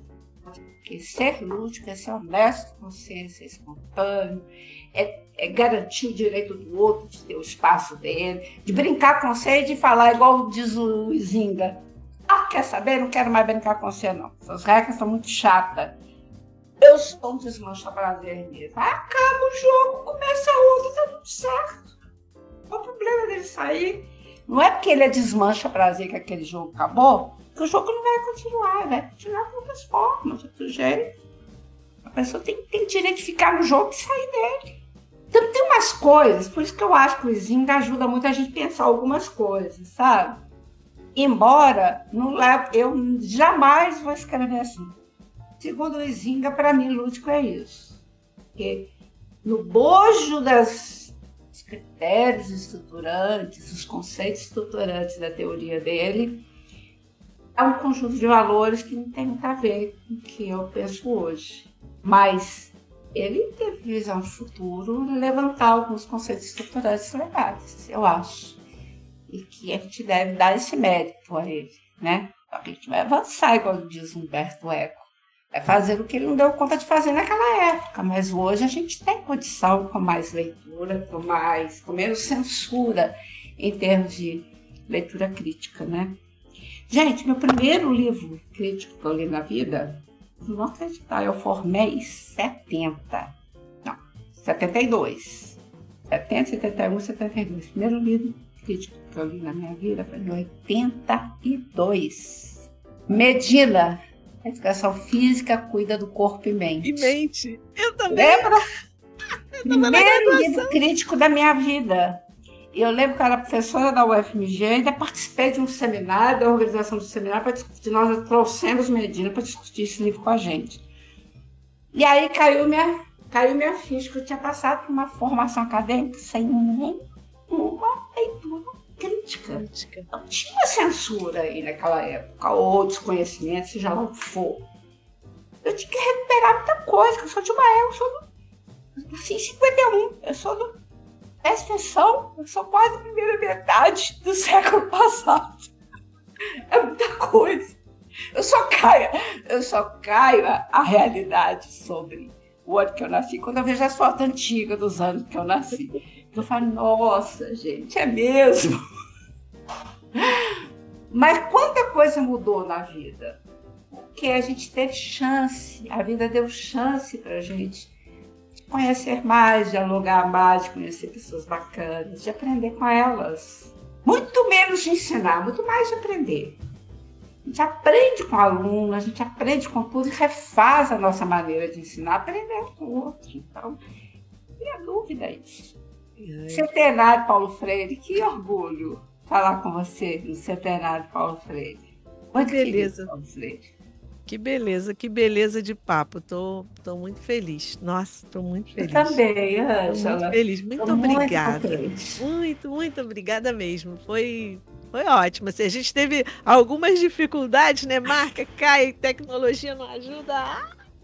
Mas hoje, finalmente, a gente conseguiu ter você aqui e, nossa, incrível, afetuoso, Sabe generoso. que é legal? Sabe o que é legal? Que eu agradeço muito a vocês, a toda a equipe, viu? Ô, Nefá, obrigada por você me dar essas, esse apoio aí com a tecnologia e tudo. É que essa espontaneidade do papo, essa espontaneidade do papo, né? Ela ajuda a gente ver um, a vida com outros olhos. Eu lembro que quando o Paulo Freire me desafiou a repensar o esporte, eu voltei de Campinas, lá, lá na Unicamp mesmo, lá na, na Faculdade de Educação, eles me sugeriram para eu ler Martin Buber, Vida contra a Morte.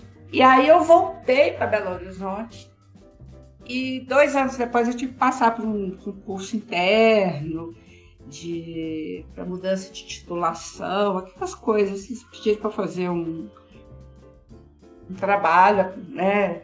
E eu, meu trabalho chamava Vida contra a Morte. Você é muita séria de Vida contra a Morte. Para a gente crescer, é o mesmo princípio da ciência. Para a gente crescer, matar muita coisa e reconstruir outras, né? As coisas, elas não morrem também definitivamente. Ela se reconstrói para se evoluir. E nesse caminho a gente vai se evoluindo, não só em termos de conceitos e fundamentos da vida, mas também no uso material, viu, Nefar? No uso da tecnologia, que não foi a minha era. Então, estou aprendendo muito com isso hoje. É, eu sei que a universidade nunca mais vai ser a mesma, que nunca mais. Não sei se eu queria que ela continuasse a mesma ou se eu queria que ela fosse um pouco mais híbrida, com presenciais e tecnologia. Tem, tem hora que eu acho que a tecnologia é legal, tem hora que eu acho que a perda das relações presenciais para a produção do conhecimento não é uma coisa tão legal assim.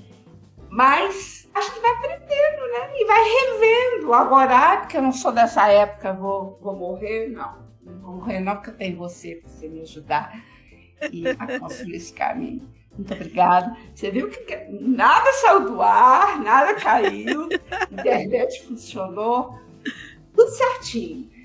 E é isso aí. Qualquer coisa, eu tô por aqui. Passando por Belo Horizonte, por favor, passem aqui pra gente tomar um vinhozinho. Um vinho. Gosto muito. E qualquer papo é ótimo. Adoro uma conversa fiada. Obrigada. Tomar um vinhozinho, comer um pãozinho de queijo e é. tomar um cafezinho. Ai, meu Deus. É tudo que mineiro gosta. Muito obrigada. E curtir bons amigos e dar muita risada. Muita risada, muita, muita risada. risada. Nossa. Não vamos deixar de rir. Apesar Não. da gente estar vivendo um momento de muita morte, de muita dor, de muita perda que a gente acha extremamente injusta, nós temos que reagir a isso. Mas não vamos deixar de entender que a vida também tem um lado que ela não pode morrer, né? Que é a alegria interna da gente, das nossas relações. Eu queria, queria agradecer a você, agradecer ao professor Felipe Rocha dos Santos, nosso querido Pipo, pela participação especialíssima e riquíssima. Agradecer ao Nefar, nosso anjo da, da internet. Foi um papo maravilhoso, estou muito contente, estou muito feliz. Obrigada, minha querida. E aí, então, a gente encerra o papo de lazer de hoje, que foi assim maravilhoso com a professora Leila Mirtz. Um papo de lazer muito especial com uma pessoa que abriu muitas portas para muita gente e continua abrindo e continua vivendo com a sua generosidade, com o seu amor. Muito obrigada, professora. E aí, pessoal, no Instagram nós estamos no arroba Papo de Lazer. Não deixem de nos seguir nas redes sociais e não percam os próximos episódios do Papo de Lazer com Angela Bretas. Um beijo, um beijo muito contente, um beijo e tchau. Tchau. Querida, obrigada. Obrigada, obrigada pela conversa. Muito obrigada. Muito obrigada.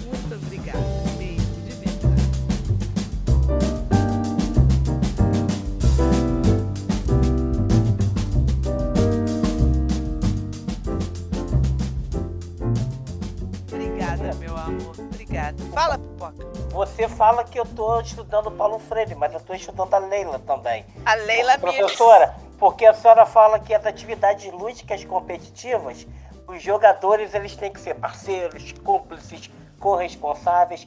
E isso eu faço uma analogia com a organização de educação infantil.